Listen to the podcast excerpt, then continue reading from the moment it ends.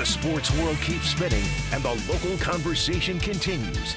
Now, Hacker After Dark on 1010XL. And a very good Monday evening to you, Jacksonville. It is Hacker After Dark, 1010XL 92.5 FM with Dylan Denmark. The Hacker Ryan Green with you. Glad you are with us on a day that is certainly not lacking for news in the world of sports and primarily the world of the Jacksonville Jaguars. Evan Engram officially gets the franchise tag. Calvin Ridley is officially a Jacksonville Jaguar. Free agency is a week from today. Hello, NFL offseason. You got here very, very quickly. Other things going on in the NFL Derek Carr is a New Orleans Saint. Geno Smith is a $100 million man in Seattle. And the Titans apparently are shopping Derrick Henry. Yeah, that's what we got for you on a Monday night. Coming up in about 20 minutes, Dave Campo, former head coach of the Dallas Cowboys. He's our head coach here on Hacker After Dark. We'll chat it up with Dave Campo about the combine, free agency, and the Jaguars. Also coming up at the top of the 9 o'clock hour, Shane Hallam, draftcountdown.com, as we'll talk Anthony Richardson, we'll talk combine, and he has a brand new seven round mock draft out at Draft Countdown. Every night here on Hacker After Dark, we do kick it off with a big deal of the night. And Dylan Denmark, let's do that right now. Time now for the big deal of the night What's the big deal? What is the big deal? No big deal. It is a big deal. on Hacker After Dark. So there are two big deals tonight when it comes to the Jacksonville Jaguars. Let's begin with what we already know because we already saw it.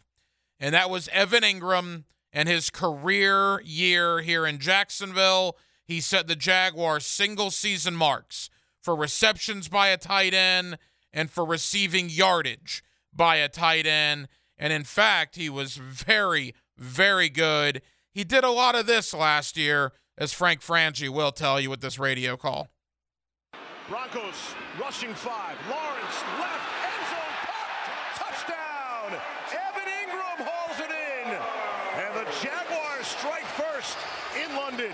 or Steve Levy on ESPN. Either way you want to suffice it. That was a touchdown in London. Evan Engram, four touchdowns on the year, and the Jaguars signed a guy for a one year, $9 million deal that has now been franchised by the team. So let's think about this for a second. I remember last year, it was opening day last year, as a matter of fact, all the news about Christian Kirk, all the news about Brandon Scherff all the news about Foye Oluokun. And at the end of the night, it was about 6.30, 7 o'clock at night, it came across that the Jaguars signed Evan Engram. And I got text from my buddies saying, why? Why are you going to bring in Evan Engram? He was a bust in New York. He couldn't stay healthy. He had drop problems. And look, I am never one to shy away from the fact that I have been wrong a lot in 20 plus years on radio, I have been wrong a ton. I am never going to be the guy that says I'm right about this, right about that. I've never been wrong. Those are for you folks on Twitter that are never wrong. I have been wrong a ton. But when I'm right, I will at least point it out to you. I was right about Evan Engram. Denmark, you were here for every show I did from April to now for 11 months. Was I not singing the praises of that signing in April, May, June, July, all the way up to the year? I was fired up about Evan Engram. Yep. You're right. And look, again, I'm wrong a ton. But I saw Evan Engram from Ole Miss to New York. He goes to a market that obviously he didn't mesh with. He comes somewhat home, right, to the southeastern part of the country. Some guys just can't handle the bright lights of New York City. I think Evan Engram was one of those guys. He comes back to a market in Jacksonville where not near the spotlight is on him, not near the pressure is on him of being a first round pick, and he flourished. And he flourished in an offense that was led by Doug Pederson. And we know what Doug Pederson did with Zach Ertz in Philadelphia. We know what Doug Pederson did with Dallas Goedert in Philadelphia. So Evan Engram today, unfortunately, it's not a long term deal. That would have made it even better. Not a long term deal, but the franchise tag will go on Evan Engram. It has gone on Evan Engram. The Jaguars now have, I believe, to July 15th to negotiate a long term deal. If a long term deal cannot be met by July 15th, then he will play on the franchise tag, assuming he signs it, which will be one year and a little over $11 million. What does all that mean to you, the Jaguar fans? It's simple. Evan Engram will be a Jacksonville Jaguar in 2023, which is fantastic news for you and fantastic news for Jaguar quarterback Trevor Lawrence. Speaking of Trevor Lawrence, it's a good day to be Trevor Lawrence. I'm going to assume there's not many days that are bad days to be Trevor Lawrence, but today was an exceptionally good one because not only did he find out that Evan Engram is going to be back on his offensive huddle next year, Calvin Ridley gets reinstated by the National Football League, and let's hope that Calvin Ridley brings a little of this to the city of Jacksonville. Throwing it deep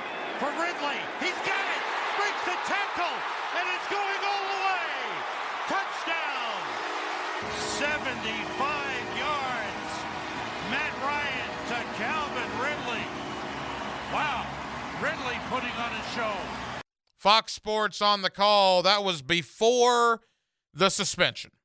Calvin Ridley has been out of the National Football League since October of 2021. There was a gambling issue that he was uh, accused of, and I guess it was proven to be correct that he did it. I think it was a parlay. And you can't do that, obviously, if you're a current player in the National Football League. So he paid a big price, man. Guys have done a lot more and gotten a lot less. Calvin Ridley was suspended from the NFL for what is that? Let me do my Wolfson math here. 17 months? 17 months. He missed the last 11 games, or I guess, yeah, the last 11 games of 2021, and he missed the entire season of 2022. Did he did he win his bet though? That's a good point. I don't know. I think one of the ja- the Jaguars were actually on that parlay. Imagine that. Yeah, that was kind of the ironic part now that he is a current Jacksonville Jaguar. But it's apparent to me that the NFL knows they were probably a little harsh on Calvin Ridley. Because normally when you apply for reinstatement, they drag their feet. They did not drag their feet here. He applied for reinstatement less than three weeks ago. When have you ever seen the National Football League grant reinstatement from a year long suspension less than three weeks after you apply for it? I was stunned. I assumed that, you know, mid to late April, early to mid May, that Calvin Ridley would get reinstated well before training camp. But the fact that he only applied for it, I believe, on February the 16th, and he got reinstated on March 6th, I like it. I like it. So, what have we said for the last six weeks? Imagine a scenario where Trevor Lawrence comes to the line of scrimmage, is in the shotgun with a three wide receiver set. Christian Kirk, Zay Jones, Calvin Ridley, Travis Etienne in the backfield, and Evan Engram at tight end. Are you kidding me, man? That is an embarrassment of riches. Those are five guys, five guys. The three receivers have all had 80 catch seasons. The tight end just had his best year in the NFL. And Etienne has only played one year and had 1,400 yards from scrimmage. And oh, by the way, Trevor Lawrence is getting them the football. It's very appealing, man. That is very, very appealing. Now, it's a franchise tag for Engram. What does that mean about the future for Jawaan Taylor? Probably doesn't look good there. I never thought they were going to use the franchise tag on Taylor, but my hope was they would get a long term deal with Engram. That way they could give all their attention to Taylor. They want Taylor back. Rumors come out in the combine and the media and the uh, agents and whatnot that are there that Jawaan Taylor could be getting upwards of 17 to 18 million dollars per season. He is a wanted commodity on the NFL free agent market. And it might be a little too expensive for the Jaguars to keep Jawaan Taylor. We will certainly have to see about that. But, you know, the football gods had just been awful to the Jaguars and you fans for basically the last 15 years. They gave you a little reprieve in 2017, but by and large, you fans of the Jacksonville Jaguars, you had gotten the business for 15 years. Awful season after awful season after awful season. Bad free agent after bad free agent after bad free agent. And wasted top 10 pick after wasted top 10 pick after, you guessed it, wasted top 10 pick. But all of a sudden, here on Monday, March 6, 2023, you franchise tag Evan Engram. He'll be back. Calvin Ridley gets reinstated by the league. He's a Jaguar. And word out of Nashville is that they're shopping Derrick Henry. You're like Andy Dufresne. I'm telling you, Jaguar fans, that's who you are. Whatever sins you have made, you have paid for them and then some over the last 15 years. You're now going to be reaping the benefits. You have suffered long enough. And here is the AFC South for you as it stands right now. The Jaguars, with that unbelievable nucleus of talent on offense, against a Titan team that's cutting or trying to trade all their good players. By the way, Jeffrey Simmons, their best defensive player, took down all his Titan stuff off of Instagram. What does that mean? I don't know. Except A.J. Brown did that a year ago, and he got out of Nashville. Does Jeffrey Simmons want out of Nashville too? Particularly if they trade Derrick Henry. And by the way, the Titans trading Derrick Henry I actually think is a good move. He's going into the last year of his deal. He's not getting any younger. He'll never get you more value than he will right now. It'll start going down in value. I would think about trading him too. But it's great news for the Jaguars because the Titans appear to be clearly in rebuild mode. Indianapolis, a brand new head coach. They'll have a rookie quarterback. Houston, a brand new head coach, they will have a rookie quarterback. The question is will one of those teams have Anthony Richardson? Anthony Richardson on Saturday, ladies and gentlemen, put on a freak show in Indianapolis. One of the highlights of that freak show was what he did on the field and what he showed with his athletic ability. And there's no better evidence of that than what you saw with the 40 yard dash. A broad jump of 10 9 and here he is running a 40 yard dash and oh my goodness. Wow.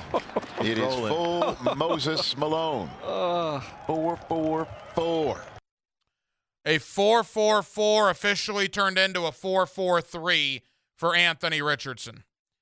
He set the combine record for the broad jump the combine record for quarterbacks for the vertical jump in the fourth fastest 40 of quarterbacks in the history of the combine. Two of the three guys that were faster than him were Michael Vick and RG3.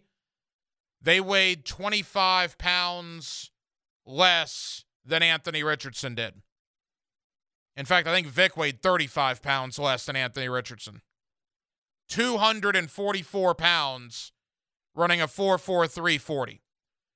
We'll dedicate time tonight, later in the week, to Anthony Richardson. But my question to you is this talking about the AFC South. If, if Houston or Indianapolis in the top five, if one of them ends up with Anthony Richardson, give you any trepidation, Jaguar fans? Any pause there? I don't know. I look, I think Anthony Richardson, I've told you guys that I would not take him in the top 10. Doesn't mean I don't think he absolutely was a stud on Saturday. But I just saw too many overthrows, too many interesting decisions. I would take him in the first round.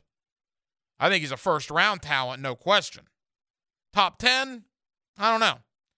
But you see an awful lot of people putting him in Indianapolis now. As more mock drafts come out, Indianapolis is a healthy landing spot for Anthony Richardson. Question is why? Well, I think it's pretty obvious. Look who they just hired as their head coach. Shane Steichen. Where'd he come from? Philadelphia. Who was his quarterback in Philadelphia? Jalen Hurts. What did Jalen Hurts do? He could throw it and he could run it. And you saw how successful Philadelphia was with that method. 641 1010 is the phone number. If you want to get in the phone lines, you are more than welcome to do so. Let's go to Starke. Let's get Philip in here on Hacker After Dark. Philip, what's going on? Hacker, you got to turn tune it down a little bit, buddy, because uh, somebody's going to scoop you up in a different market Have you're doing drive time. You're doing such a great job. oh, thank you, Philip. I appreciate it. What's was, on your mind tonight? I was calling up about Ridley. I mean, that, this Ridley guy is going to light it up. I got a feeling because it's kind of like this. It's like have you ever been around a guy who got a DUI and they get the license back? You think they're ever drinking again and driving? Hell no. Mm-hmm. So this guy's got to be having, he's going to be ultra motivated because he had the fear of having it all snatched away. Philip, does it, does it worry you that he hasn't played since October of 2021? These guys are premier athletes. Their native abilities are so great that they won't, they, they can get in shape. You know what I mean? It's like, it, it's not like, they're not going to be in elite shape, and they're an elite talent. You know, and the guy went to Alabama. You know, Alabama is a good place to learn how to learn the process of being a professional football player. And oh. I think that this guy is going to have a lot to prove, and I think he's going to have the benefit of one Trevor Lawrence to just make it. Uh, he's going to have that big twenty million dollar contract. Hey, Philip, thank you for the call. Thank you for the kind words. You got to think about this too what Calvin Ridley does for the other receivers on the team, right? What he does for Christian Kirk, what he does for Zay Jones, what he does for Evan Engram. We saw how good the Jaguar offense was last year, and no offense to Marvin Jones at all. I love Marvin Jones. I think what he did here in two years was spectacular. But essentially, if you keep the core intact and you're trading Marvin Jones for Calvin Ridley, and you still have Etienne, you still have Engram, you still have Zay, and you still have Kirk, good night. Just fix the defense and let's go win a division championship again, and maybe more so. To San Jose we go. Let's get Logan in here on Hacker After Dark. Logan, what do you got? Hey, what's up, Hacker? How you doing tonight, sir? Logan, I'm good, brother. How are you? I'm good. So, a couple of things I just wanted to bring up can't wait to see Calvin Ridley on uh, the Jags coming up season. Uh, diehard Crimson Tide fan right here, so roll Tide. I just think Calvin really brings a different dynamic to the offense, and like you just stated, I mean, what he does for just Zay Jones, who's my favorite receiver for Jacksonville, I think Zay Jones could be one of the best receivers in the league next year. So that's the first thing for the Jacksonville thing. Second, man, did you watch the fight Saturday night? If anybody on this radio show does not think Jon Jones is the greatest UFC fighter of all time, come to Jacksonville, square up, let's fight about it. That uh, Jon Jones made it look easy Saturday night. Stipe Miocic better get ready because he's about to get a butt whooping like he's never had before. Jon Jones is back, baby. Let's go. Logan, appreciate it. Yeah, I saw the highlights of that. It was a beating. There's absolutely no question about that. But it was a good sports weekend. You had the UFC and their deal. You had um, conference tournament action beginning in the NCAA. By the way, Florida State's on the basketball court tomorrow in Greensboro for the ACC tournament. The ACC tournament begins tomorrow. Pretty unbelievable. But yeah, good sports weekend all the way around. Let's squeeze one more in before we get to Dave Campo. Let's go to the south side. Let's get Matt in here on Hacker After Dark. Matt, what do you got?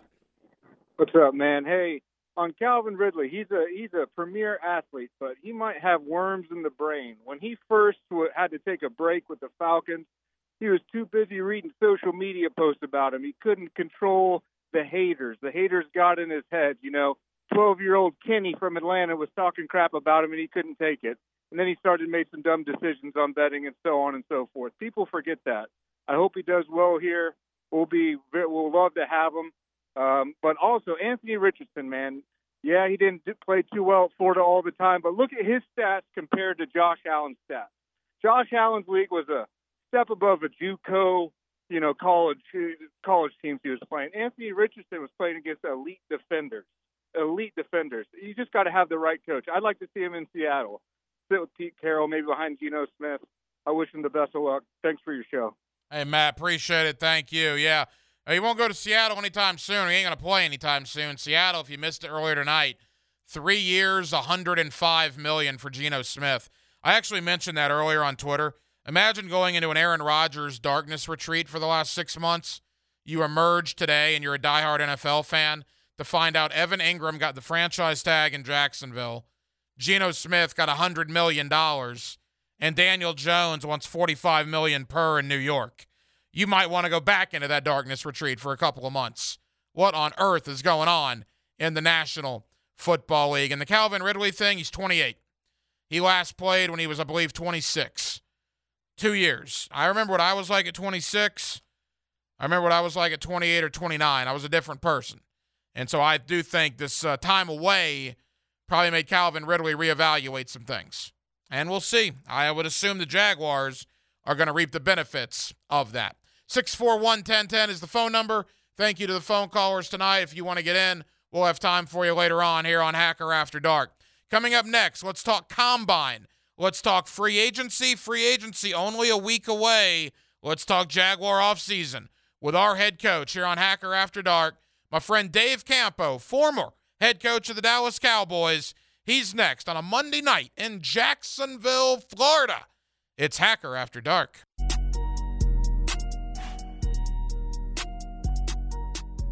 Hacker After Dark on 1010XL.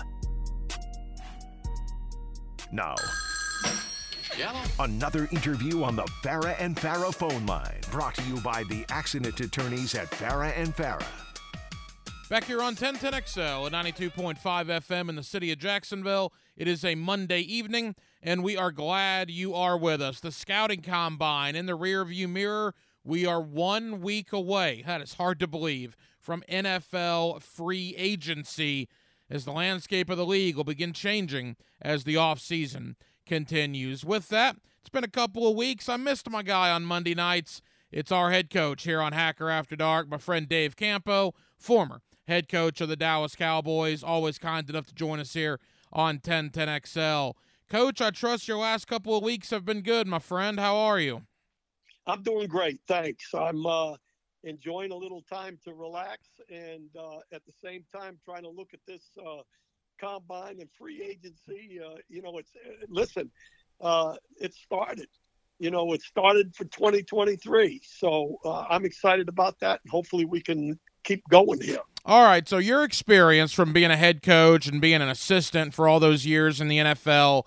You got all the numbers, right? You're in Indianapolis. You got all the numbers, 300 plus prospects. You get on an airplane, you fly back home what do you do now with all those numbers, coach? What is the day or two after the combine like in all these NFL stadiums?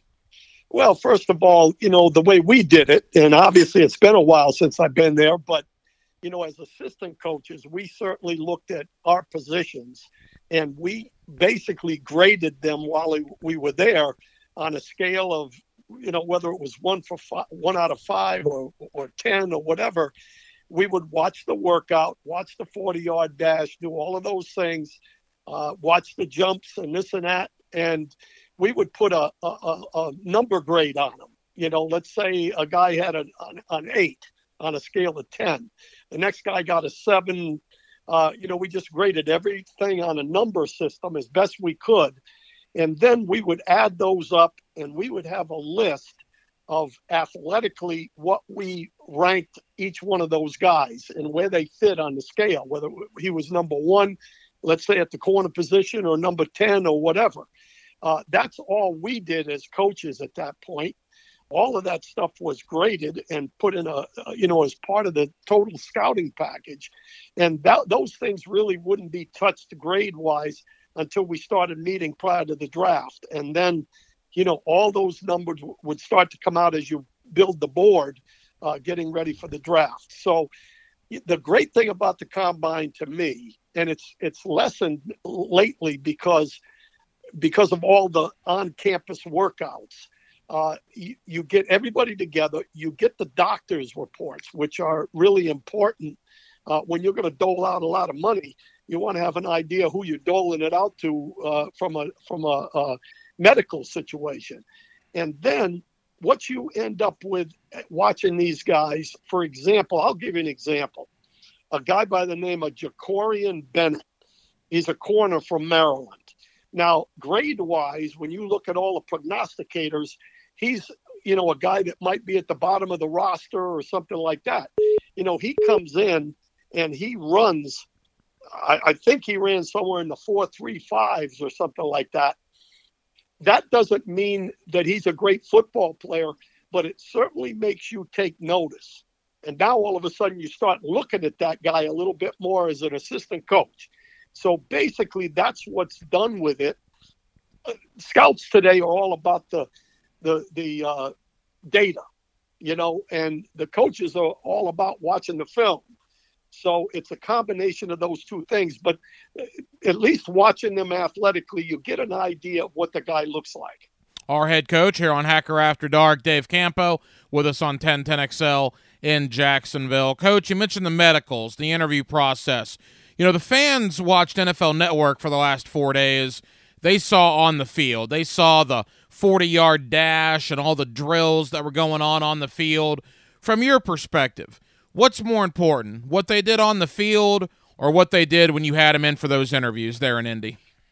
Well, I'll tell you, to be honest with you, and, and I should have mentioned that earlier because I think the uh, ability to get up and close and personal with guys, there is an advantage to that. You know, if you're a good evaluator and you're a guy that can, you know, kind of decipher what a guy's doing, you know, that is an advantage. Uh, not only, you know, whether or not you pick a guy or not, but if that guy is picked by your team, you have an idea about the guy prior to actually getting him on on your facility and, and working. So from that standpoint, there is an advantage to it. The problem you have a little bit though is that you know they're schooled pretty well by agents you know, the agents have a, a notebook on what to say, what not to say, how to say it.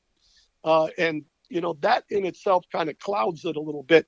But I still like to get a guy eye to eye and ask him some questions and kind of get a feel for what the guy's all about, what he's done for training, you know, what he looks like uh, getting ready for a ball game, what he does. And those kind of things make a difference, in my opinion. Now, you can bring in 30 guys at the end as far as the guys that you might be interested in drafting high. But uh, you're talking about the guys in the fourth, fifth, and sixth and seventh rounds, which a lot of times have to make your team to stay under the cap. So it is a little bit of an advantage.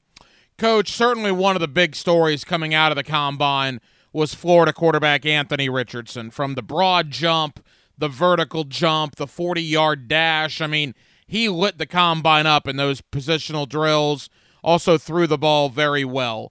As an evaluator of talent like you that's been a part of the NFL for decades, what was your thought on Anthony Richardson and and why do you think coach there is such a disconnect between people that followed him in college and people that cover the NFL because depending on what line of work you're in, your opinion varies very much on Anthony Richardson. Well, again, you know, production uh, is is important in college. You know, I mean, a guy's got to be able to to uh, put everything together. And the NFL is notorious for feeling like if a guy doesn't put it all together, but he has all the measurables, that you can fix them. And that's why when you take quarterbacks, especially in the first round, there's such a difference hack between, you know, guys that make it and, and some guys don't make it because it's based on more than just the the measurables. And there's no question Anthony Richardson sticks out. I mean, you know, a guy that's 6'4", 250, 245 pounds, uh, that runs, you know, in the mid four fours, uh, you know, that guy's got to take, you got to take notice on a guy like that. One of the interesting things, and I'd really like to visit with, with uh, Denny Thompson on it, you know, the quarterback whisperer, because there's been a number of people say that the only problem with him is his accuracy, and his accuracy comes from his footwork. Well, you know, Denny knows that, you know, better than anybody. And he says all those things can t- continue to be fixed. So maybe people know more about the kid than just watching him and what he does on, on uh, Saturday.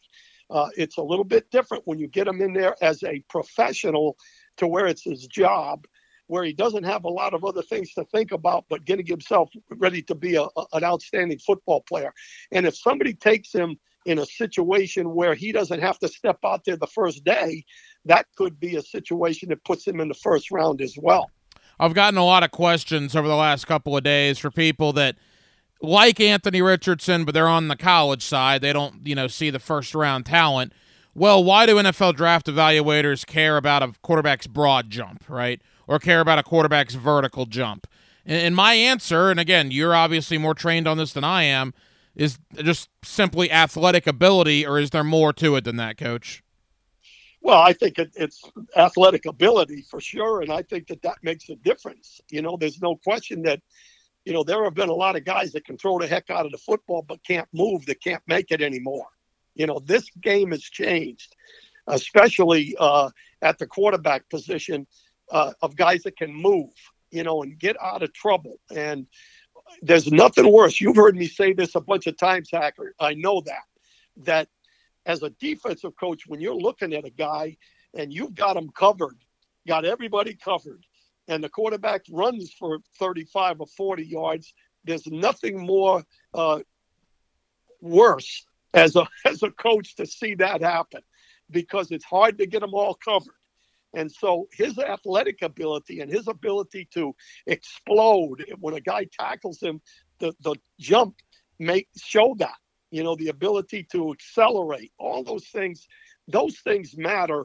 But it still, to me, comes down to what he shows on film and what you think his potential is. Couple of more for our head coach here on Hacker After Dark, Dave Campo. He's with us here on 1010XL in Jacksonville. Coach, that NFL wheel keeps turning, and you get back from the combine, you, you decompress, but goodness gracious, a free agency doesn't start a week from today. Coach, at this point, do teams have a plan? I mean, do they know seven days from now the first calls they're going to make? Absolutely. You know, this has been going on right from after the season. You know, they might have taken a week off or something, but you know, uh, the the teams have pro scouts, uh, not not just college scouts. There are some guys that all they do is study the other players in the NFL, and we had a board uh, that was just every player in the NFL graded by a color system, you know, either red, white, or blue, whatever the colors are. And when you're getting ready for free agency, you already have a starting point right after the season that the coaches start looking at guys, uh, the, the, the, the personnel people, the guys that make decisions, the administration start talking to those scouts and looking at gra- grades and looking at film and making a decision on where they're at. Plus the fact that right after the season, all the coaching staff did was study their own players and come up with a idea of what they need, what they don't need. Is there anybody out there that improves our football team? Can we get that done? Can we, uh, you know, we're going to take care of our own players first, maybe, but is there somebody that helps us, especially if we lose one of them? Uh, those are the kind of things that have been doing going on since the, the day the season ended. And they have a plan. They know who they're going to call. Uh, I, I wish I knew that. I'd tell you, but they the Jaguars have a plan for sure. Well, of course, there's never any tampering in the NFL, right? Nobody ever calls somebody before they're supposed to. Why would anybody think that goes on? but let's assume that next Monday at four o'clock or whatever it is, when the legal note, you know, you can start negotiating. Take us through that process, Coach. Literally one minute in, is that phone, you know, blazing for uh, these different NFL teams? Well, first of all, uh, I, I want to make uh, sure you know that that you know I stayed out of those aspects as a head coach, and the assistant coaches are not in that. But I know uh, the the beginning of the whole thing. The administration is ready to go and they will have called the agents uh, as soon as they were able to do it and you know start negotiating immediately and then it becomes most of the time you know i've heard leon talk a lot about how uh, you know the, the agent just kind of kept him i'm talking about leon searcy uh, kept him abreast of what was going on but uh, you know those things are done in the administration and it just depends on how much the head coach is involved uh, once the the decision been made where where each person stands and what they want. So, you know, they're ready to roll as soon as the season, uh, as soon as that 13th comes around, they'll be on top of it and they'll start bringing guys in. Final, guys that they're interested in. Final moments here with former Dallas Cowboy head coach Dave Campo. Coach, from a Jaguar point of view, rumor is Evan Engram will get the franchise tag tomorrow if they cannot reach a long term deal. At the time you and I are speaking, a long term deal has yet to be reached. So it appears, at least right now, the franchise tag is coming for Evan Engram. That means Jawaan Taylor is set to hit the market next Monday. Arden Key set to hit the market next Monday, among six or seven other guys, unless deals get done, obviously, in the next seven days. Uh, the word about Jawaan Taylor, coach, he's going to get big money. The Jaguars are hoping to keep him, but he's going to get big money. Let's say he does leave in free agency. What does that do to the Jaguar roster if Jawaan Taylor is not here in 2023? Well, that's one, and, and again, I'm looking at it from afar. You know, I'm not over there. But I would say that the, the Jaguars are in the driver's seat on that one. And when I say that, what I mean by that is they've got uh, Walker Little sitting in the background, and that gives them a distinct advantage. And I promise you, they want Jawaan back because obviously he did a, a, a pretty good job this year maybe the best graded pass blocking lineman they had. Uh, but uh, you know, the, when you look at the total grades on on him, he is not one of the top tackles in the league. If you look at his run production, uh, penalties, those kind of things, you know, he's he's down the line in there. So they're making that very clear to him that you know we're not going to go above the number that we have down there. Now, what it does to the roster is that it probably forces them to go out in the draft and get a offensive tackle if he leaves somewhere in there. And you know, with offensive linemen, you this is a good year for them, I believe, from what I'm hearing and looking around a little bit. So that again is to the advantage uh, when in the negotiations. I think it really depends on where Jawaan is as far as you know. Is he is he worried about one million? Uh, difference. Uh, those usually yes, but sometimes you know you can get the feel that he enjoys being here. He doesn't want to be disrupted and those kind of things. Coach, as we wrap up, other guys like Arden Key, um, you know, Dewey Wingard, Marvin Jones, Chris Manhertz, Dan Arnold, the rest of the free agents. You're so close to the market opening now. We're inside of a week. At this point, you want to get to the market and see what's out there, right? That's why you don't really see a lot of guys re-sign a week out because you want to see maybe what what would be out there for you? Yeah, I think especially the middle round guys. I think that what they've done is they probably with the guys like Dan Arnold and those guys, they've probably talked to them, uh, each one of them individually, and said, "Hey, you know, uh, you might want to test the waters, but we certainly would love to have you back at the right uh, number that is good for both of us." And I hear uh, Trent talked a lot about Trent Baalke talked a lot about win-win situation. Uh, that's certainly the case whether it's a top guy or whether it's a guy that's a role player within the ball club. You know, I think that there's a lot of guys in there, the Manhertzes and guys like that, that they'd like to have back, but they're certainly not going to break the bank on those guys. They're they're they feel pretty good about what's going on on offense and defensively. I think Arden Key might be one that they would really be willing to go a little bit over what they, uh, you know, think that they can do. And and I think if it really came right down to it, with the situation that that Jacksonville has with with the uh, no uh, state income tax, things like that, they can probably come back, you know, later on and still get some guys uh, after they look around. Coach, final question. We got about 60 seconds. Evan Engram likely to be franchised. That carries with it an $11 million or so price tag as a tight end. Although you look at Evan Engram, you could argue very, very honestly that he might as well be a slot receiver, which would come with another $15 million price tag under that circumstance. He's not. He yep. is a tight end. Could that get sticky if he gets franchised and he sees what other receivers are getting? And say, "Hey, wait a minute, that that's that's not cool." No, I don't think so. You know, I really think that the locker room that they have going over there right now, that that uh, Coach Pederson has has gotten going there, the culture, the the the improvement that they've made there. I think this team wants to win. I, I don't think there's much animosity between people. Now, you know, again, everybody's different. You know, they may some people may look at it differently, but uh, I just don't get that feel with this group. I really think that they feel like they've got a chance next year if they put some guys in place uh, to to make a run at this whole thing. And and I I'm glad. I'm, I, I think that's the way it should be. Uh, and uh, at the same time, I believe uh, Engram is worth 11 million. I don't think there's any question the the situation he has with a quarterback that that uh, chemistry and that kind of thing. I think he's worth every penny of that.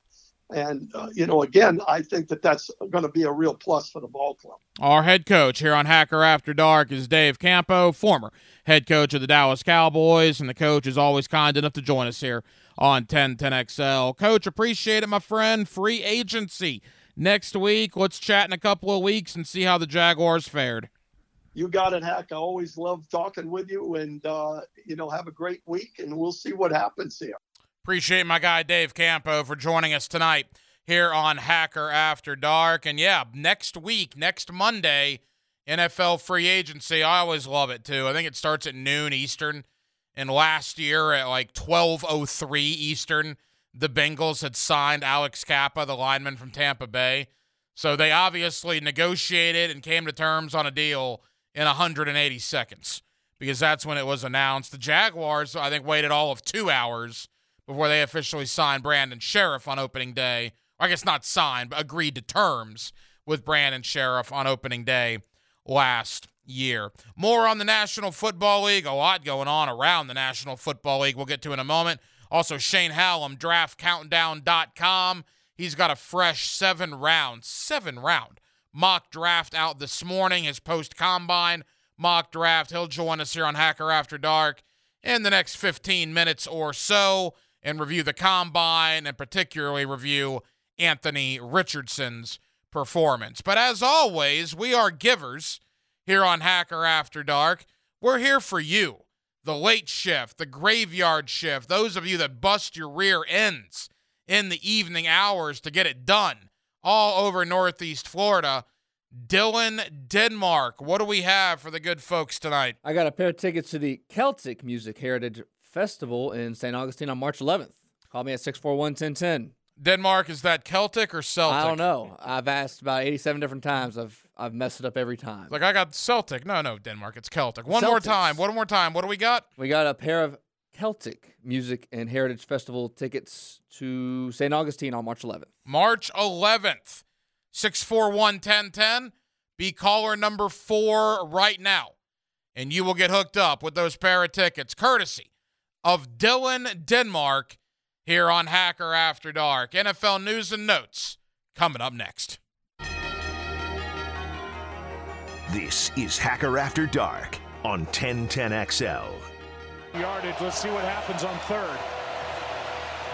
Carr, Adams, downfield. He's got it. Touchdown, Las Vegas. That was ESPN. Derek Carr to Davante Adams. The Fresno State connection lasted all of one year. Derek Carr was released by the Las Vegas Raiders a couple of weeks ago. He's been on a little bit of an NFL recruiting tour. We heard Carolina. We heard the New York Jets. We heard the New Orleans Saints. As early or as recently as this morning, the Jets were thought maybe to be the leader. No, no, no, no, no. Not after a four year, 100 plus million dollar contract. That's what Derek Carr is getting to be the brand new quarterback of the New Orleans Saints as the first big quarterback domino falls this NFL offseason. I've always liked Derek Carr. Derek Carr's been to what? A handful of Pro Bowls. You could do a lot worse than Derek Carr. A lot worse than Derek Carr. So the New Orleans Saints got better today. Keep in mind, they've been going between Jameis Winston when he's not hurt, Andy Dalton, Taysom Hill. Now you get Derek Carr, a Pro Bowl caliber player, with Michael Thomas, with Chris Olave, probably with Alvin Kamara. We'll see about the legal process there. Kamara's got some issues he's dealing with off the field, but assuming those get cleared up, Alvin Kamara in the backfield, it's pretty good for New Orleans. One thing, Jaguar fans, to keep in mind you now play Derek Carr this year. Derek Carr is one of a handful of quarterbacks the Jaguars are going to play. Listen to this list Jacksonville in 2023 is scheduled right now to take on Patrick Mahomes in Kansas City, Joe Burrow in Cincinnati, Josh Allen in Buffalo, now Derek Carr in New Orleans, Deshaun Watson in Cleveland, possibly Lamar Jackson in Baltimore, a combination of CJ Stroud, Bryce Young, or Anthony Richardson, which at least one and probably two of those are going to end up in the division with Houston and Indianapolis. And then you still have the likes of Kenny Pickett in Pittsburgh, potentially Ryan Tannehill in Tennessee. So it is not going to be a cakewalk for the Jacksonville Jaguars. They are playing a lot of good quarterbacks this upcoming year. New Orleans gets a good one today with Derek Carr. What are they doing in Nashville, Tennessee? Already this offseason, they have released Robert Woods, Taylor Lewan, Zach Cunningham, Randy Bullock. Now, today it's announced they released Bud Dupree and at least at the combine, reports came out that they were shopping Derrick Henry. Derrick Henry's got one year left on his contract. Derrick Henry is not getting any younger, and Derrick Henry's value will never be as high as it is right now moving forward. So if you're Tennessee and if you're in a rebuild, why not pull the trigger and get something for Derrick Henry? Which begs the question if you're willing to cut Bud Dupree and Taylor Lewan and Zach Cunningham and listen to trade offers for Derrick Henry, what are you doing with Ryan Tannehill making that much money? What are you doing with Ryan Tannehill making that much money? You're not in a rebuild when you're paying your quarterback a bazillion dollars, which is what Tennessee is on the book for for Ryan Tannehill. So I don't exactly know what they're doing in Nashville. But whatever they're doing, it's not good, which is good for the Jacksonville Jaguars. By the way, there are a lot of New York Jet fans in the city of Jacksonville. How are you feeling tonight? Derek Carr is a saint. We still don't know about Aaron Rodgers, but the rumor is that he's very interested in Las Vegas. What are the New York Jets going to do at quarterback? Could they be in the Ryan Tannehill or Jimmy Garoppolo or Carson Wentz hunt. Once again, it is a nightly occurrence here on Hacker After Dark. Thank you, thank you, thank you to Frank Gore for getting that first down on December 20th, 2020, handing the Jaguars Trevor Lawrence.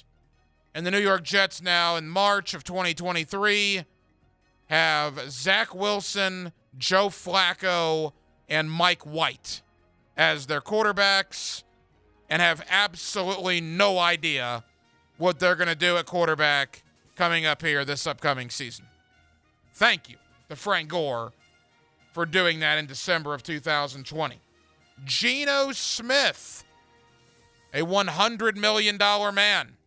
Three years, 105 million extension for Geno Smith in Seattle. I mentioned this earlier. Imagine you were a diehard NFL fan. You go into seclusion for the last three or four months. You come out of seclusion today to find out Evan Engram was franchise tagged in Jacksonville. Geno Smith got $100 million. And Daniel Jones wants 45 million annually in New York. Well, that was not the case a year ago. But things changed. Geno had a good year. Is he worth that much money? I no, he's not to me.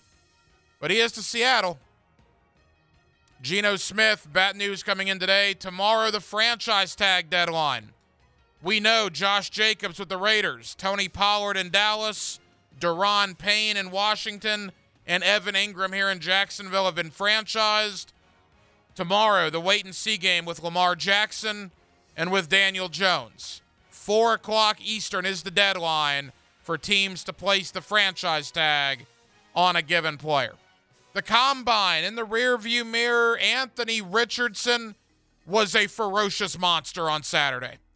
Let's talk about that performance. Let's talk combine. Let's talk Jaguars and the draft with my man Shane Hallam, draftcountdown.com, one of my favorite draft websites this time of year. He's next with a brand new seven round mock draft that he put out earlier today. Shane Hallam, draftcountdown.com, next on a Monday night edition of Hacker After Dark.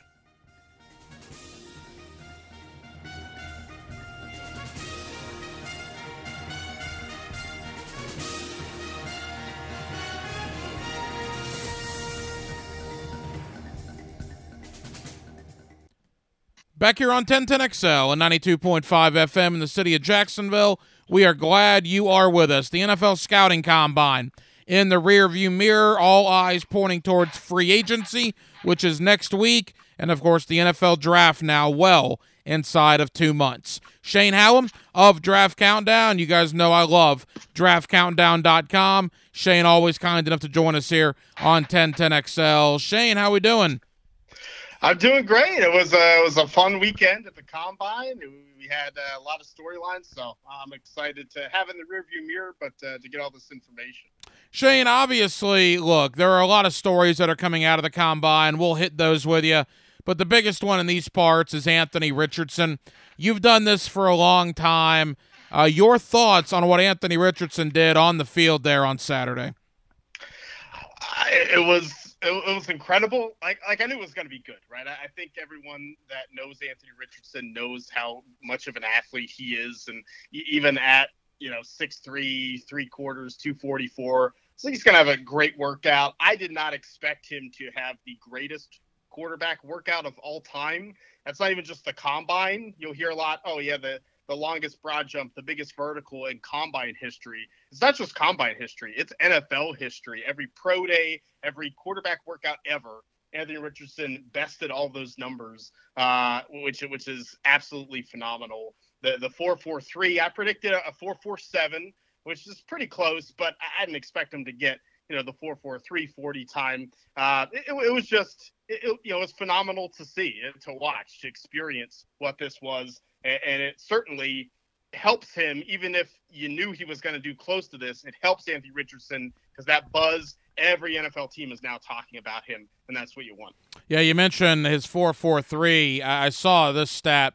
Anthony Richardson, that's the fourth fastest 40 that a quarterback's ever run in Indianapolis at the combine.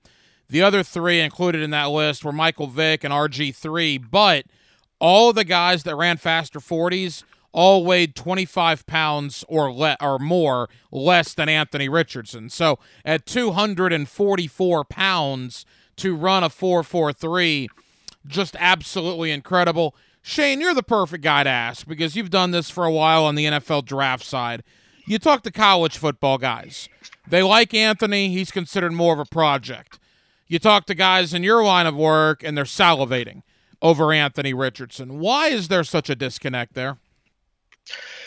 I, I, think for for the draft, when you talk about prognosticating the draft, it, it, it is about kind of that upside, right? A lot of times teams are drafting players for their ceiling, and Anthony Richardson has the highest ceiling of any quarterback in this draft. I think with college football analysts who have watched it, this whole year of Anthony Richardson, who have seen the, the the good games, the Tennessee game, they've seen the bad games, they they see the inconsistency in a player that that honestly couldn't get his offense to a point where they could consistently win games. And so I think that's what the disconnect comes with is I, I recognize, you know, some of the the technique issues, the footwork issues, the progression issues, uh, sometimes seeing things that aren't there. I mean, there's a lot that Richardson has to work on from that passing perspective.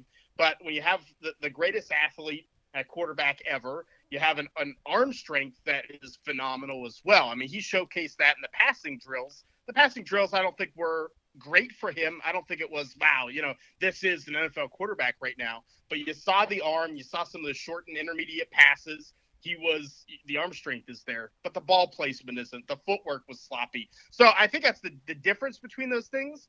And that's what NFL teams have to work at. I imagine there's going to be in some of these NFL uh, rooms and scouting rooms, there's going to be some dissension. There's going to be some some scouts that say, "Nah, we I don't want that guy. That's not going to work out." There are going to be some scouts that say, you know, coaches that say, "I can work with them. I can get them where I need them to go." That's going to be the conversations. The same things we're having right here. Shane Hallam, draftcountdown.com, here with us on 1010XL in Jacksonville. Shane, you personally, where is Anthony Richardson on your quarterback board? Uh, I so I, I have him third on my quarterback board after C.J. Stroud and Bryce Young. Uh, I think he definitely could go first or second in the draft, be the first or second quarterback taken. Um, but I think the workout did put him over Will Levis from Kentucky for me. And I think both have some issues. And so I'd much rather swing for, I think, the upside that Richardson brings to the table. My overall board, I'm probably going to have him lower than most people and have him lower than NFL teams will have him uh, because I, I, you know, I trust some of those fundamentals of the quarterback position more ultimately, I, my mock draft I released today, I have him going fourth overall to the Colts. Wow, and and uh, if memory serves, the last time we had you on, you had Anthony Richardson in the second round. So you obviously have moved him way up. Is that just solely on what you saw in Indianapolis? Are you hearing things? How would you assess why you moved him up so much? It's a combination of the two. I think seeing what I saw in Indianapolis is okay a team's going to buy into this. I, I, put my ear to the ground. I talked to a couple people that are are connected on a couple of these uh, NFL teams and said like. Yeah, he's not getting out of the top 10 uh, and probably the top five. So, a team like the Colts, who they generally have, have drafted um, guys that are among the 95% athletic tier for every position that they've drafted the last two years. Anthony Richardson's the guy that fits that bill. Shane Hallam, draftcountdown.com. Bryce Young chose not to participate. Anthony Richardson goes out there and does what he did. And then CJ Stroud was maybe even better at the accuracy portion of it. Not, not the 40, but certainly what CJ Stroud did through the air on Saturday, Shane, unbelievably impressive. What is the thought on Stroud compared to Bryce Young now coming out of the combine? I had them back to back. I think I'll continue to have them back to back in my quarterback and overall rankings. Um, I have had Stroud first pretty consistently since August. Um, I'm going to keep it that way. I, think the, the throwing for Stroud was so good, so smooth. And one thing that he did that I don't know if I've ever really seen at this level at the combine is every pass looked the same. I mean, the footwork, the motion, everything was just exactly the same whether he's throwing at 65 yards or five yards. And I think that is super impressive and shows just how disciplined CJ Stroud is and how smart he plays. I, I think it hurt Bryce Young to not throw because if he would have thrown and done something similar, then you say, okay, now now we're talking. We have two really good guys here. We'll have to wait for the pro day, which I'm sure Bryce Young will do well. So it's not really necessarily a knock on him. He's not falling down boards or anything. Um, but but for me, it's it's Stroud one, Bryce Young two. Aside from the main quarterbacks that we've talked about, was there another quarterback in Indy that helped himself the most over the weekend?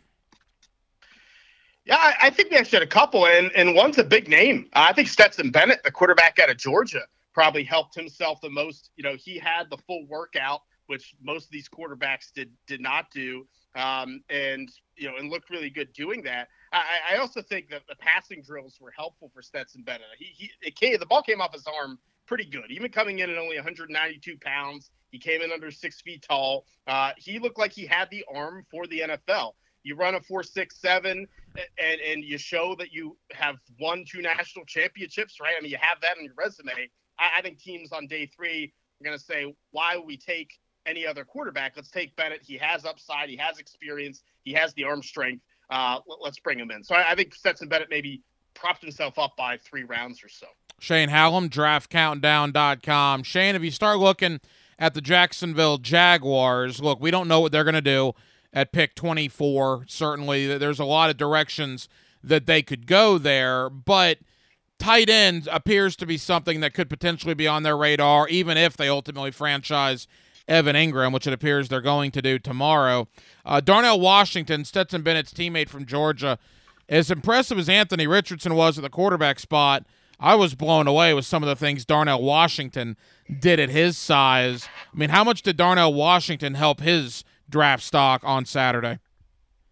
I think he's a first round pick through and through. Uh, if you come in at, at uh, over six, six and a half, 264 pounds, run a 464. And I, I, thought he looked impressive in terms of movement in a lot of the tight end field drills. Uh, I know a lot of people are going to just spout the numbers, but that's important to me. Can he move at that size? And, I, and he wasn't asked to at Georgia a ton to do some of the, the crazy things because they have Brock Bowers, their number one tight end. Uh, but he, I think he showed he can move and go through some of the route tree. So I think it establishes Washington as a firm first round pick. I think if the Jaguars do look at tight end, Darnell Washington is going to be high on that board because I think Dalton Kincaid out of Utah might be gone by then.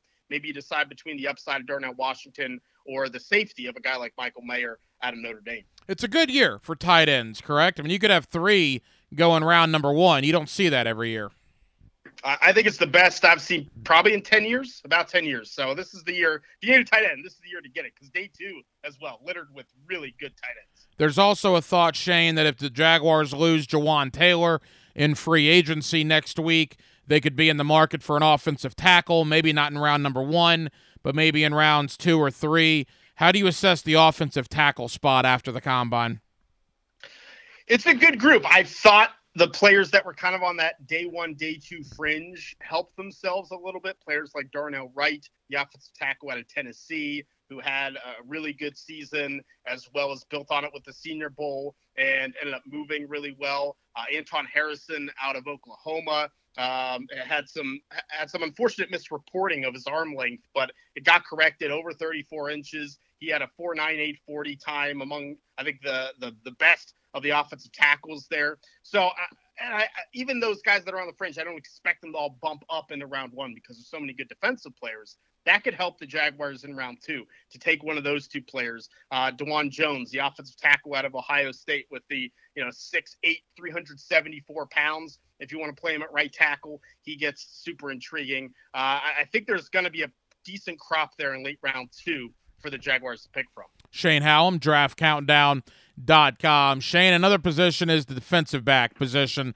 uh, primarily maybe the nickel corner spot for Jacksonville. You see a lot of mock drafts that have them going in that direction. Kelee Ringo from Georgia is a name we've heard a lot here in Jacksonville. How would you look at the defensive back group and say the top 60 prospects? Is it a good year if you're looking for a nickel corner?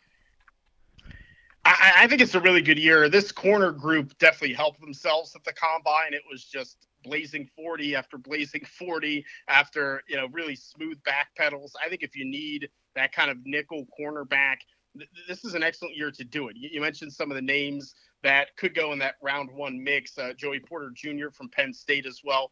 He you know he had a good one. Uh, Deonte Banks out of Maryland had an excellent excellent workout, and he's he's a big dude. Um, and I think even some of the guys in day two that you might look and say, okay, this is a traditional nickel corner. Jakorian Bennett out of Maryland uh, helped himself. Um, you know, I think there's a lot of those players. So to me, I, I mean, I, in my mock today, I have upwards of eight to nine corners going in round one and round two. Um, that's absolutely bonkers. That doesn't happen very often. So I think it is a good year for it. Shane, as we begin to wrap up, we talk about guys that help themselves at the combine. Did anybody hurt themselves at the combine, either with their workout or the interview? I mean, I know the Jalen Carter thing, which I guess we'll get to in a moment because I'm curious your thoughts there. But aside from Jalen Carter, anybody maybe not impressed like you thought they would? Yeah, I, I mean, there's always a couple that kind of you know run a little bit worse than you think, or or maybe don't look uh, exactly as fluid as you want. I don't think there were a ton. Probably the top guy in terms of hurting himself was Kayshon Boutte, the wide receiver of LSU, who at one point was maybe touted after his freshman season as the top receiver in this class, going to be a first round pick. Know, he ran a 4.50. Um, he actually his second his first run was like a 4.67 or second was like 4.67. It was really bad. Um, he, he was pretty awful in the vert and the broad jump. Like a player that should be you know four or five star recruit, super athletic, just wasn't, and, and, and, that's that. I think it hurts him and bumps him into day three uh, ultimately.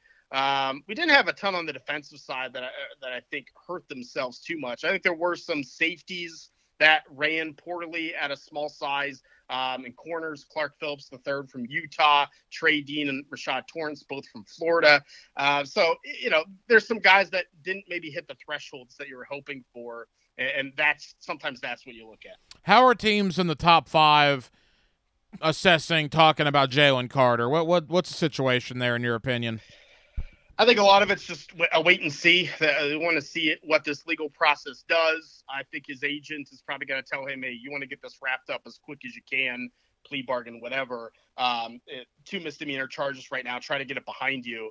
Uh, but I do think if things are situated, or if at least there's you know he's not going to miss playing time or have prison time. I don't think teams are going to um, going to going to knock him too much. Do I think he goes you know number one or number two overall anymore? No, but now he's probably looking at five through fifteen. Yeah, for people that don't know, reckless driving, one of the charges for Georgia defensive uh, tackle Jalen Carter, stemming from that horrible situation in Athens that took, uh, you know, the lives of two, uh, one a teammate and another uh, football staff worker. apparently, some racing potentially involved with Jalen Carter. That's at least a charge. And reckless driving, two misdemeanor charges. That's important. Misdemeanor charges. And Carter has released a statement saying that the legal process will play out. He feels like he'll be vindicated. Uh, so we'll see what happens there. Shane, leave us with this. I saw your latest mock draft earlier today. You're already on mock draft 9.0. All right, there's no rest for Shane Hallam. All right, he's not on 2.0 or 3.0. He's on 9.0. Uh, what can people expect when they go to draftcountdown.com? Well, you, you get everything. You get a seven round mock draft, which most people don't do. So if you want to see those day three gems, you can check that out uh, at Draft Countdown. You'll get my full set of rankings. And if you want all the combine numbers, we have them under the combine tab at the top. You can actually get a sortable table. Every single position you can sort by 40 time, you can sort by height, weight, whatever you want. So that's uh, super helpful for people. He's one of our guys when it comes to the draft. Shane Hallam, draftcountdown.com. He does a terrific job with that website. Shane, thank you as always, man. Know you're busy. We'll talk again soon. Thanks for having me. Back here on 1010XL and 92.5 FM in the city of Jacksonville.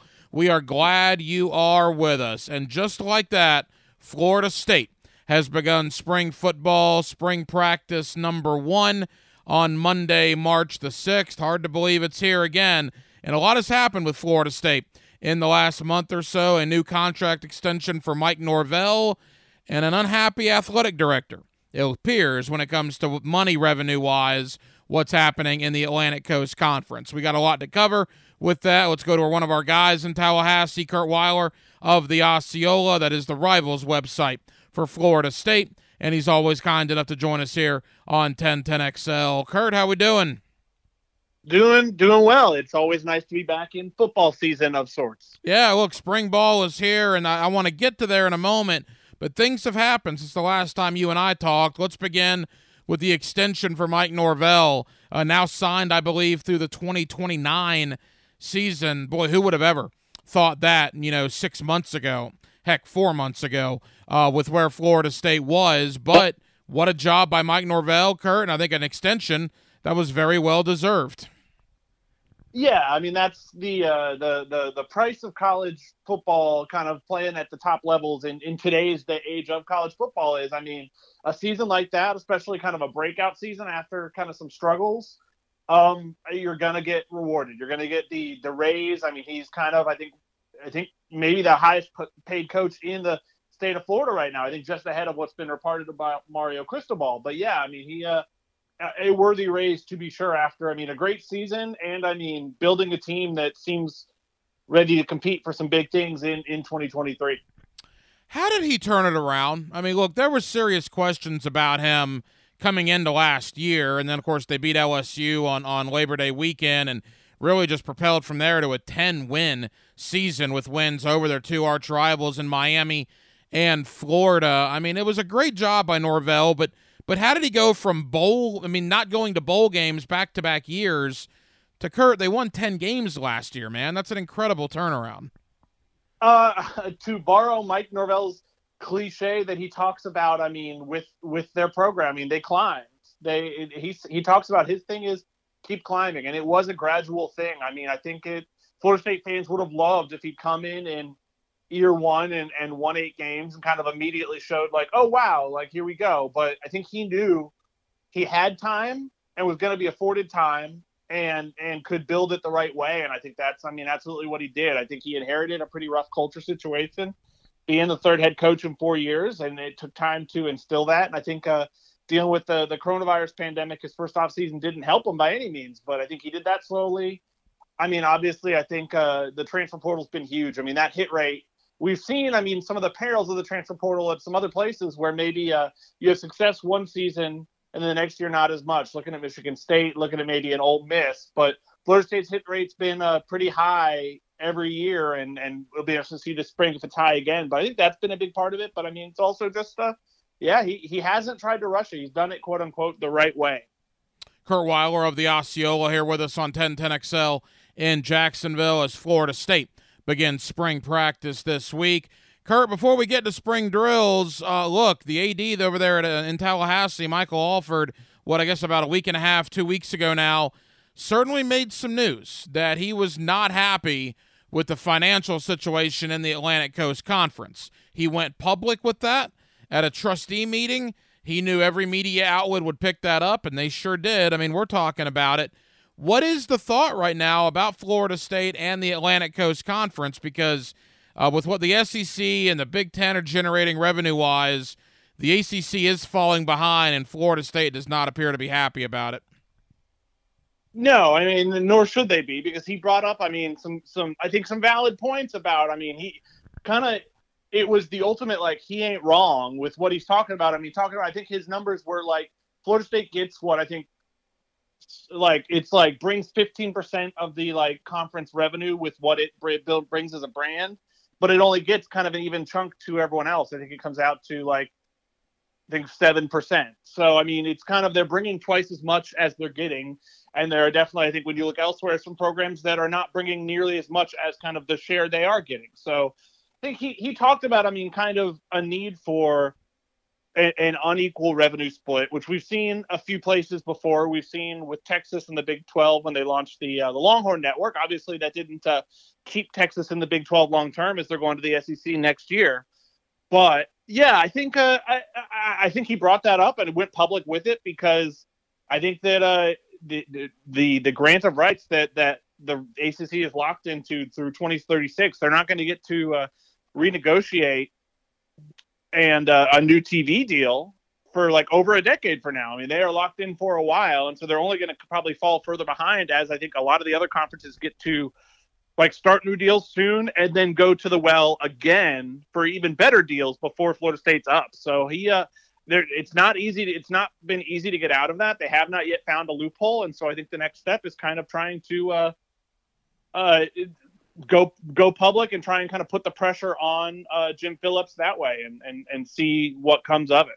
Well, that that's my next question, Curt. Again, I mean, what's the end game here? Are they is there a way for them to get out of the ACC? I mean, does the ACC you know have them uh, till 2036? There's nothing Florida State can do. I mean, well, what's the thought with going public as far as their relationship with the ACC, and is there an out there? So they cannot probably get out unless they find a loophole anytime soon. I think uh, it, a talking point from Michael Alford and and I think the uh, Florida State's general counsel during that was uh, that the the exit fee I think is like would be about 120 million dollars. That's the exit fee from the ACC. And if Florida State were to make, if the, if another conference wanted them right now, which if they're way out of the GOR, it's quite possible they would.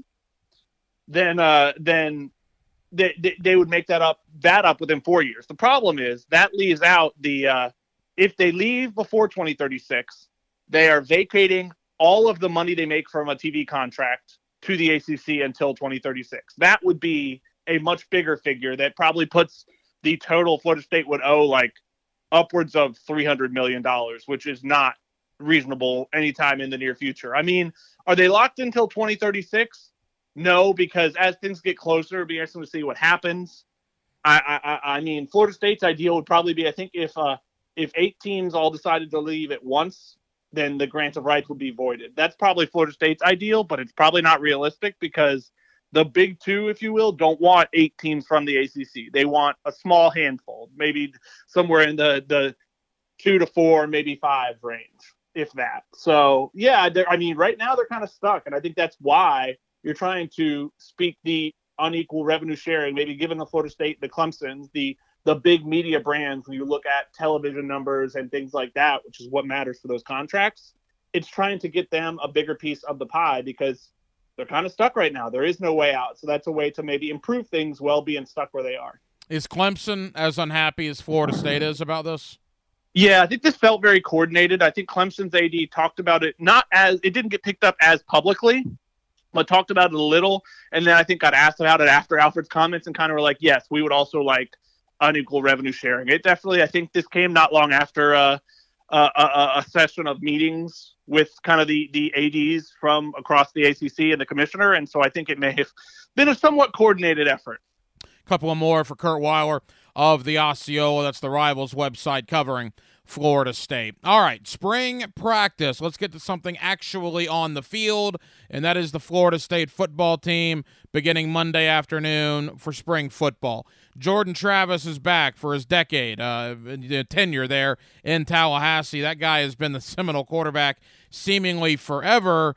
Different feel around Jordan Travis this year, as it's very clear, Curt.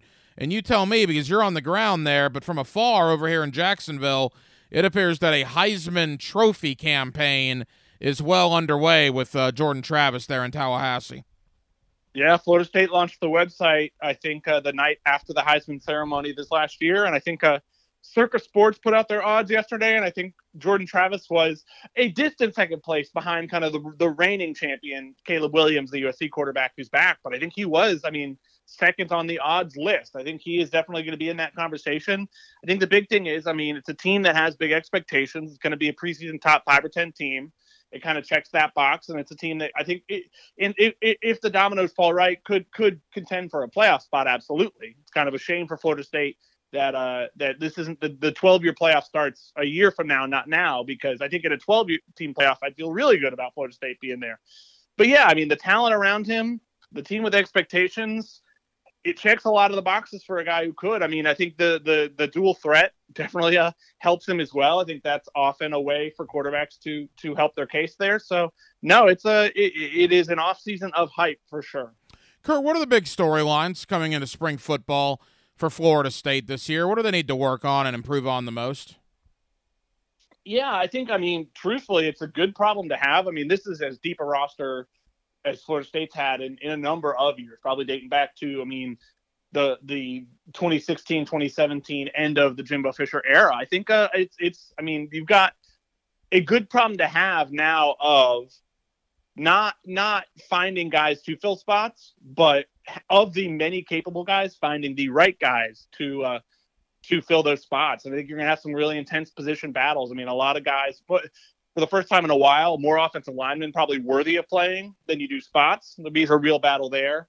Uh, a receiver, I would say the same is true. At defensive back, I would say the same is true. I mean, it's a. I'm interested to see how the transfers fit in. I mean, bringing in a guy like Fentrell Cypress, who was an All ACC cornerback at Virginia, I mean, that I think could be a major fix for a secondary that uh, that I think struggled against some of the better quarterbacks on the schedule. Uh, last season, and uh, I mean, I don't know. I it's it's exciting kind of to to be covering a team after a while, to to be covering a team where it's I mean, it's there are so many cap- more capable guys than there are like probably playing time to go around. It's a it's a nice problem to have, and I guess this spring's kind of about starting to sort some of that out. Final moments here with Curt Weiler of the Osceola. You mentioned the transfer portal.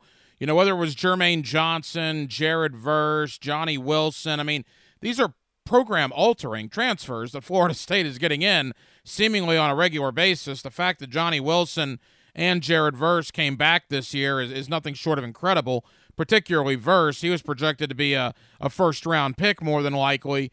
I mean, Johnny Wilson and Jared Verse in 2023, I would have to think their expectation coming in is is through the roof. Yeah, I think I think both of them, I mean, I think both of them could have gotten drafted in some capacity, but I think both of them could stand to come back and boost their draft stock. I think both of them have the chance to absolutely be first round draft picks. I mean, Johnny to be six seven and move as well as he does is uh, is impressive. And I think if he comes back and, and fixes some more of the drop issues, they got better from spring to fall last year. If they can kind of improve him more and have less of those drops, I think he absolutely could be a first round guy. And Jared, I think, uh, got an injury early in the year, was never really entirely healthy again. And so I think uh, kind of a reset for him could do. I mean, because we saw in that LSU game early in the season what he can do and how effective he can be. And uh, yeah, I mean, I think they they came back. I mean, it's a chance for that, but also, I mean, it helps being in the NIL era that uh, both of them can get paid and and have an opportunity to. I mean, maybe be a part of a special season. I think that uh that plays a role too for sure. I mean, once as more and more guys come back, as Fabian Lovett came back, as as a host of other guys who kind of had either transfer decisions, maybe they want to go sh- uh, be sure they have a starting spot somewhere else, or other guys with draft decisions came back. I mean, it just adds to what could be, I mean, a special a special roster, a special team if if things break right for Florida State, and I think uh, that helps too. Kind of wanting to be a part of something special like that. Hey, Curt. Final question: Why is Norvell? Been so successful in the portal. I mean, not only is he consistently in the top five, top three of the transfer portal rankings, but they're getting guys in that are altering the direction of that program. Uh, why has he been so good in the portal? Uh, he is, I mean, if you talk to the guys, we interview them when they get here, you'll regularly hear from them that he's like the first coach or his staff is like the first staff to reach out. I think they are very on the portal. I mean, they're kind of living in it always always reaching out early. And i think that definitely helps in a lot of these portal recruitments where things can move really really really quickly. I mean they can sometimes be over in a matter of days maybe even day. But yeah i think uh, i mean it, it, that's where i've been impressed with him as a recruiter. I think i remember jermaine johnson talking a while ago about when, when florida state reached out to jermaine johnson who'd been at georgia who'd seen what Florida State was a a, a, three win team the year before. He was kind of like, I'm not going to Florida State. And the more he talked to Mike Norvell, I mean, he was persuaded. Mike Norvell, I mean, won him over. And so I think uh, he he obviously makes some pretty compelling arguments. And I think uh, it pitches his big thing is I'm gonna I'm going to do my best to make you better every day. All I ask is that you give your best. And I think that it resounds with a lot of those guys who kind of are in the the second recruitments as transfers, if you will. And obviously now the track record I think helps them too. Kind of speaks for itself. Curt Weiler of the Osceola during Florida State spring football. The Osceola will have you covered as Mike Norvell and the Seminoles get things underway here in 2023. Curt, know you're busy, man. Thank you for the time. We'll talk right around the spring game, see how Florida State's doing. Sounds good, Ryan. Thank you. And thank you to Curt Weiler of the Osceola for joining us tonight here on Hacker After Dark as the Florida State Seminoles begin spring practice earlier this afternoon. Practice number one in the books. Of course, you can check out Curt and all his great work at the Osceola, that is the Rivals website that covers Florida State athletics. Well, that'll just about do it on what has been a very busy Monday, a news filled Monday edition of XL Primetime. We had Calvin Ridley reinstated. He is officially a Jacksonville Jaguar. The Jaguars officially placed the franchise tag on Evan Engram, meaning he will be a Jacksonville Jaguar in 2023 more than likely. What does that mean for the future of Jawaan Taylor? We'll probably find that out a week from today as NFL free agency opens next Monday, March the 13th. Again, thank you to Curt Weiler of the Osceola. Thank you to Shane Hallam, draftcountdown.com Always love getting his perspective post combine. We talked Anthony Richardson. We talked Jaguars and more with Shane Hallam. You can check out his brand new seven round mock draft released earlier today over at draftcountdown.com. And thank you to my man Dave Campo, our head coach here on Hacker After Dark, former head coach of the Dallas Cowboys. We talked combine, we talked free agency, we talked the Jacksonville Jaguars with my friend Dave Campo in our number one. We will be back tomorrow night. Are you kidding me? Our late night show. Where else would you rather be on a Tuesday from 10 to midnight than right here with Dylan Denmark and yours truly on Hacker After Dark? And we do hope that you join us then. Dylan Denmark was your producer tonight. Dylan, great job as always. I'm the hacker Ryan Green. And Jacksonville, thank you for spending part of your Monday evening with us right here on Hacker After Dark on 1010XL and 92.5 FM. So for all of us here on HAD, have an absolutely terrific remainder of your Monday evening, and we will do it all over again on a Tuesday, beginning at 10 o'clock. Until then, good night, Jacksonville.